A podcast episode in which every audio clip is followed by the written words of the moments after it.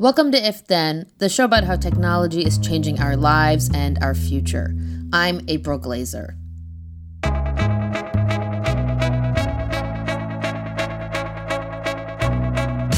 Hey everyone, welcome to If Then. We're coming to you from Slate and Future Tense, a partnership between Slate, Arizona State University, and New America. We are recording this on the afternoon of Tuesday, June 4th. This week, we're re airing one of our favorite interviews from last year. It's with Senator Mark Warner from Virginia, who currently serves as the vice chair of the Senate Intelligence Committee, which is continuing its investigation into Russian interference in the 2016 election. Here, he explores in depth his thoughts on how Congress might approach regulating large technology platforms, like Google and Facebook, which were instrumentalized by Russian trolls in a sprawling attempt to sway the 2016 election. We thought now would be a good time to revisit this interview in light of Monday's news that the House Judiciary Subcommittee on Antitrust is launching an investigation into Apple, Google, Facebook, and Amazon. This news came on top of reports that the Justice Department and the Federal Trade Commission are divvying up how they approach potential antitrust inquiries into the four companies. Beyond issues of competition, Senator Warner digs into why privacy regulation is important, curbing disinformation, and how Congress might get it all wrong. Also, keep in mind that we recorded this on October 16th in 2018, so you'll hear the voice of my former co host, Will Oremus. We hope you enjoy. Lucky Land Casino asking people what's the weirdest place you've gotten lucky? Lucky? In line at the deli, I guess? Aha, in my dentist's office. More than once, actually. Do I have to say? Yes, you do. In the car before my kids' PTA meeting. Really? Yes. Excuse me, what's the weirdest place you've gotten lucky? I never win and tell. Well, there you have it. You can get lucky anywhere playing at LuckyLandSlots.com. Play for free right now. Are you feeling lucky? No purchase necessary. Void where prohibited by law. 18 plus. Terms and conditions apply. See website for details. The last several years have revised how Americans see the massive tech platforms that monopolize the time we spend online. There's the Russian abetted role played by social media during the incredibly muddled 2016 election, whose aftermath has forced executives from Facebook, Twitter, and Google to repeatedly explain to Congress what they knew about Kremlin linked content designed to widen divisions in American life and why they didn't do more to stop it. There's our deepening understanding of how these companies' targeted advertising systems can lead to discrimination by age, race, gender, and more. And there are the very real privacy concerns that they have forced us to confront as well, from the Cambridge Analytica scandal to the massive Facebook hack, the scope of which was disclosed just last week, together affecting over 100 million users. And we're now a year after the Equifax data breach, which affected some 145 million customers. Phone numbers, birth dates, private information about our curiosities, photos, and more have all been wrongfully exposed by tech platforms. And now, on both sides of the aisle, there appears to be a growing feeling that something must be done by Congress to regulate how these companies treat our information. With us today is Senator Mark Warner, a Democrat from Virginia. He serves as the vice chair on the Senate Intelligence Committee, which is conducting the congressional investigation into Russian interference in the 2016 election. He is one of, if not the top lawmaker in Congress, spearheading a growing effort to rein in the power of American tech firms and address the harms they've caused. Largely unregulated now, companies like Google, Facebook, Apple, Microsoft, and Amazon have grown to become among the most valuable companies in the world. Senator Warner, thank you so much for joining us. Thank you for having me. Earlier this year, you released a paper outlining various possibilities for how Congress might be able to step in and do more to ensure that these tech companies aren't making our elections awful and acting irresponsibly with our personal data. In your opinion, what's the most urgent issue in regards to U.S. tech companies and social media platforms that can be addressed by Congress? Well, I think we need to move past kind of the where we've been the last 10 years where people in business and in politics have been totally enamored around the social media companies and the tech companies. And there's, or knows, I mean, Amazon, Google, Facebook, Twitter, they've all been wonderfully successful stories. But I think starting in 2016, we've seen the kind of dark underbelly of, of social media. How, in the case of our elections, um, Russians were able to come in and intervene in massive ways with fake information, with disinformation. And that was on the political context. What we've also seen has been manipulation around stock prices, around advertising click throughs. And my effort was to say, particularly with a lot of my peers. My background was in technology. I was in the wireless industry, co founder of Nextel. So I come with a little bit of knowledge. Many of my colleagues have very little knowledge. So, what I've tried to do in this paper is to say, here are 20 ideas, not all of them good, but I tried to break them into three buckets on how we might think about guardrails. One bucket is around user authentication and data authentication? Should we have some right to know if someone represents themselves on the internet, if they are that real person, or should we have a right to know whether we're being communicated to by a human versus a bot? Should be able to know where a post might originate from? None of these are solve all issues, uh, but there is that whole question around authentication. Second bucket is around privacy, and something I know, April, you've been working on for some time, and everything from first party consent to the whole I would argue, slightly clunky GDPR approach of are there privacy protections? And the third bucket are the questions around are there pro competition tools where some of these enterprises have become so large and so powerful that actually could be market based solutions that might uh, provide some relief. So, for example, being an old telecom guy, it used to be really hard to move from one company to another until there was number portability? Should we increase data portability? Uh, if you have increased data portability, we could take all of your data that you have on Facebook and move to a new platform.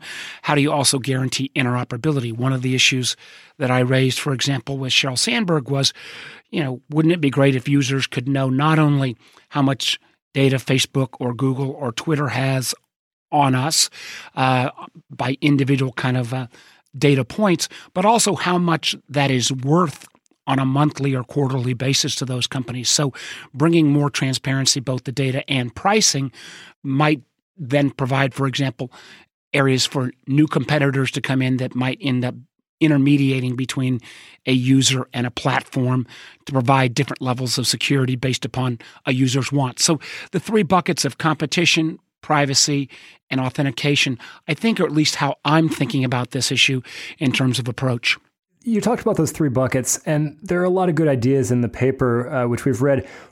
Where do we start, though? Which which one do you think is most urgent, or which one can Congress actually achieve meaningful action on in the near term future?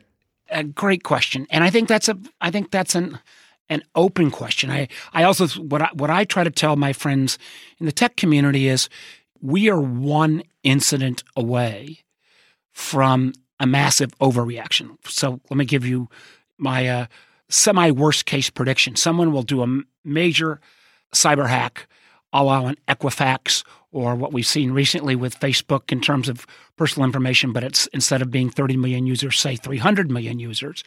Take that personalized information, communicate with individuals with that personal data that will make folks open up the message or the post, and then they'll see a deep fake video of images of a politician or a business leader or others, and then Congress will come in and and go too far. So I do hope the companies would, would work with us closer. Some of the low hanging fruit uh, are, is in an area, and this will not solve all problems by any means, but you know, just this notion that both Twitter and Facebook said they were willing to move to, to let individuals know whether they're being communicated with by a human being or a bot. Now, there's nothing intrinsically wrong with being communicated with by a machine, but maybe at least having that data point would allow people to have, uh, you know, make judgments on how much they want to believe or not. I also think, and this gets more cumbersome when we talk about massive amounts of data moving into the cloud. But if somebody says their will and they're say they're posting from the valley, but the post is actually originating in St. Petersburg, Russia, maybe there ought to be an, a geo indicator that would pop up. Again, you can you could validate or understand the post, you could still j- judge it, but you'd at least know that it may not be originating from where the so-called user uh, would indicate. We might; those are things that I think members can get their arms around. That doesn't seem to be too intrusive. A much more intrusive area that also folks I think could understand, but this would have this would have huge pushback and would be probably way too radical to start with would be the whole question of being able to get rid of anonymity on the web and move towards identity validation. We have seen countries such as Estonia, which has had so much interference from Russia, where the Estonian population basically made an agreement that that they would validate by both biometrics and enhanced passcodes, identity validation. You might end up then with two webs, uh, one that's still kind of the wild, wild west, one where there is identity validation, because we are seeing um, a move towards, unfortunately, the balkanization of the internet, and as more and more countries try to move towards you know, maintaining local control over their users' data. India, the most recent example, obviously China, more on the extreme. So, what's doable, Will, in the short term, I think is is easier around human versus machine, maybe geocoding, maybe some of the areas around simply first party consent, around um, issues, for example, on privacy. I'm very interested in the, the pro competitive area. So if there's a way recognizing government is pretty slow on the regulatory front, if there's a way to do this on a more competitive model, uh, but that will probably take a little bit more work in terms of educating members. Okay, we're going to take a quick break, but we'll be right back with more from Senator Mark Warner.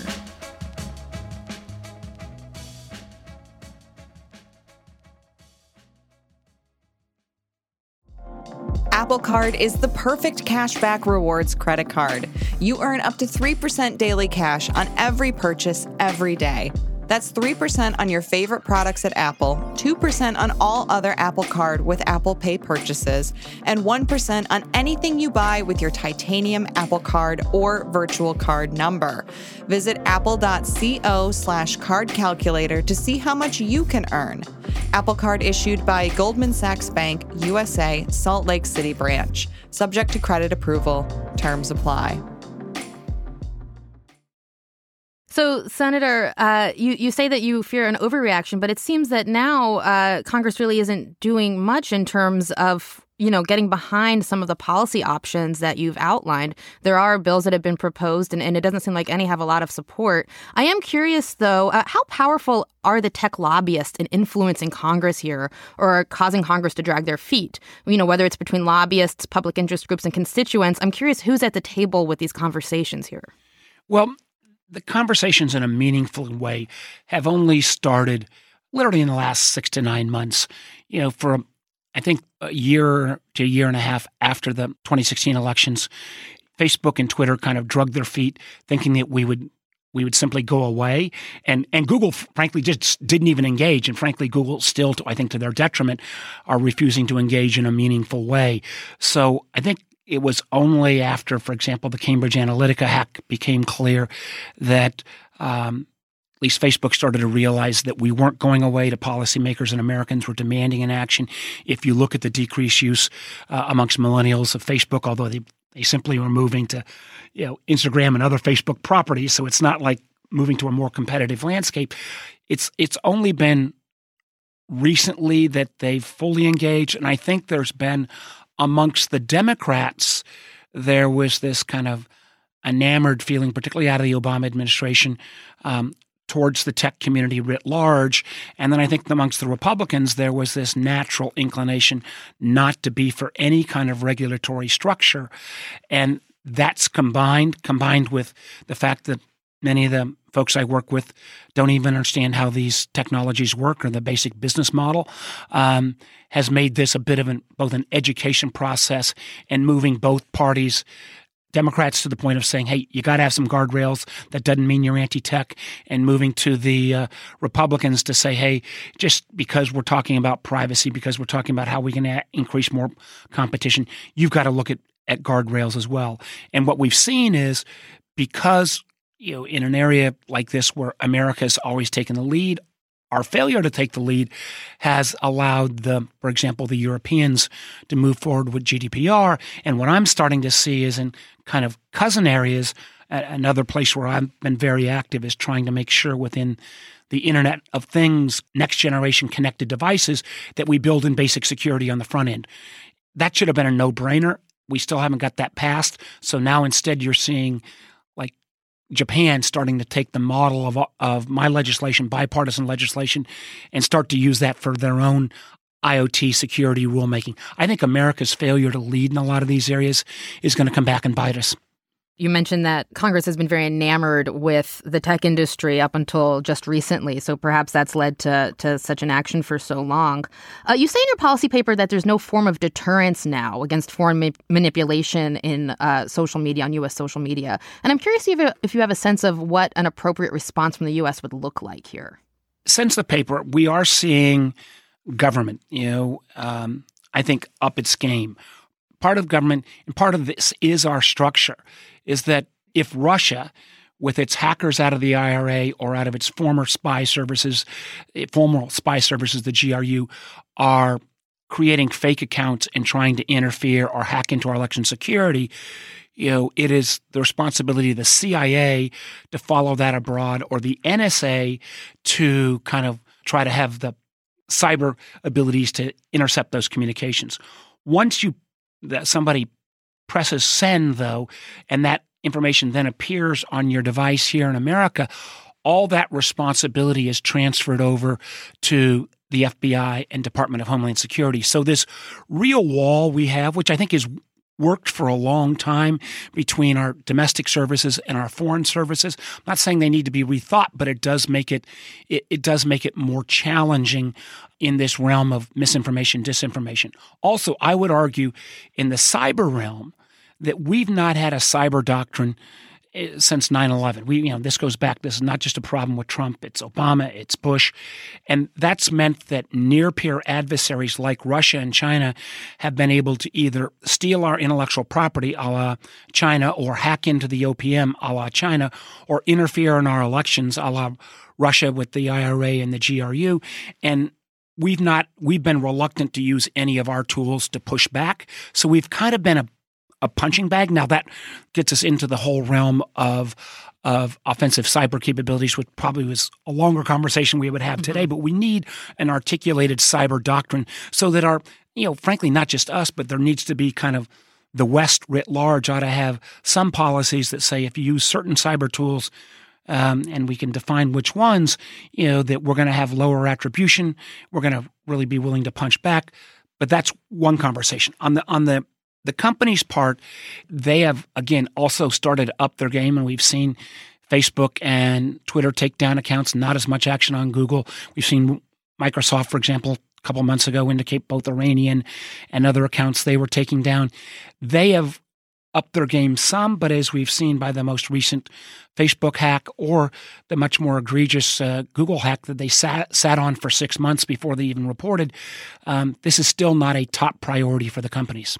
What are your thoughts on these companies trying to get their products into China and foregoing human rights protections that they'd adhere to in the US, and also potentially exposing their artificial intelligence work, which the US military is interested in using as well, to the Chinese government? Is there a role for Congress to play in constraining how these companies move into China?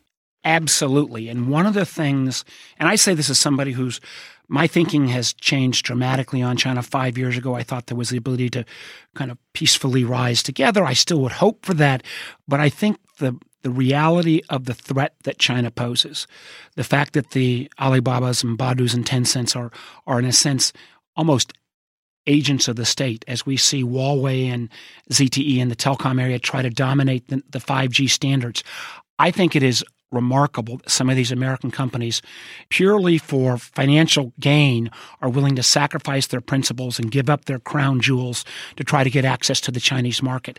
And so I'm leading a bipartisan effort again to really get some more of this information declassified, not only to warn the tech companies, but to warn others in terms of buyer beware. Not saying we don't do business with China, but I'm saying we need a greater sense of protections. And frankly, some of these companies, particularly companies that say they want to do no evil, you know, I don't know how they can square that when they would suddenly provide, you know, search engines where the Chinese government has enormous ability to spy and uh, and surveil its own people. I would hate to see an American company be part of that. So we need um, we need to do more disclosure to our American companies. We need to press them a little bit on really are you willing to kind of sacrifice all your principles to get into this market? And um, again i think we need to be willing to call out some of these chinese tech companies who frankly are very much tools of the chinese communist party at least if not directly indirectly. Okay one more quick break and then we'll finish up our conversation with senator mark warner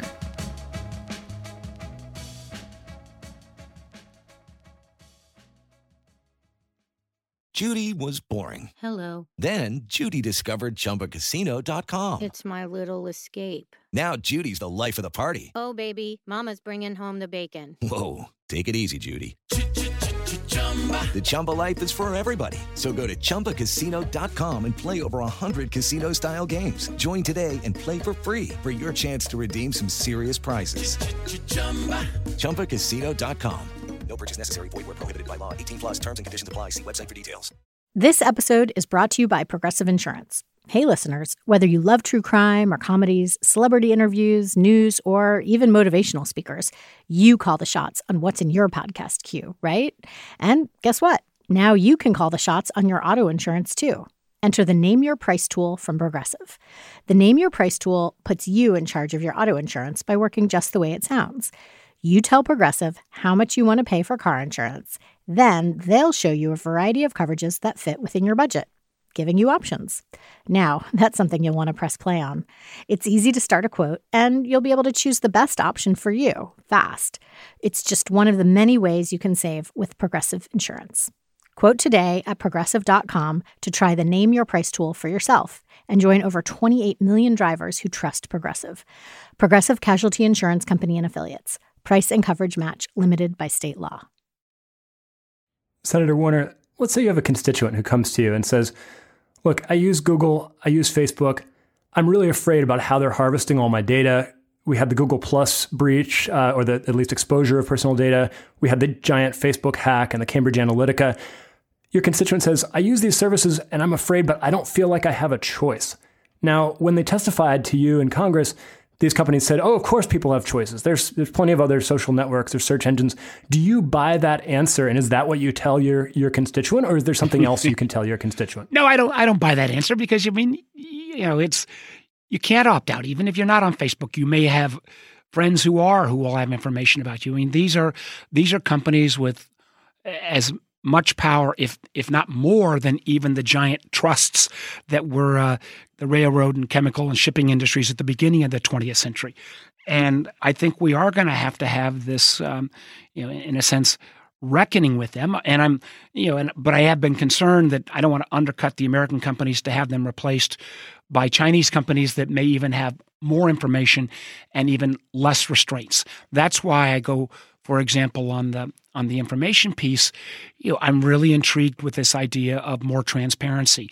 If a user really knew how much information Facebook has or Google has about uh, that individual, and if we actually had pricing transparency as well, because a lot of Americans believe, oh my gosh, this is all free stuff.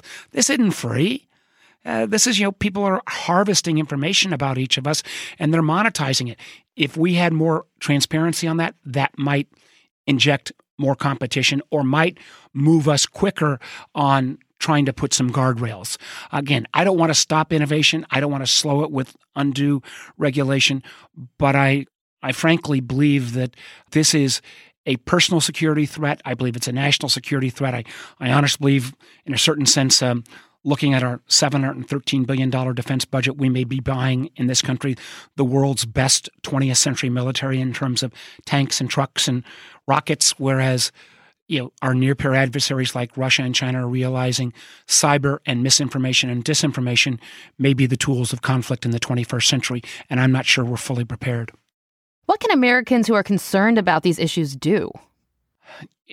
You know, that's, I'd love to give you a a clearer answer, I'd say, you know, write or email your your congressmen or senators.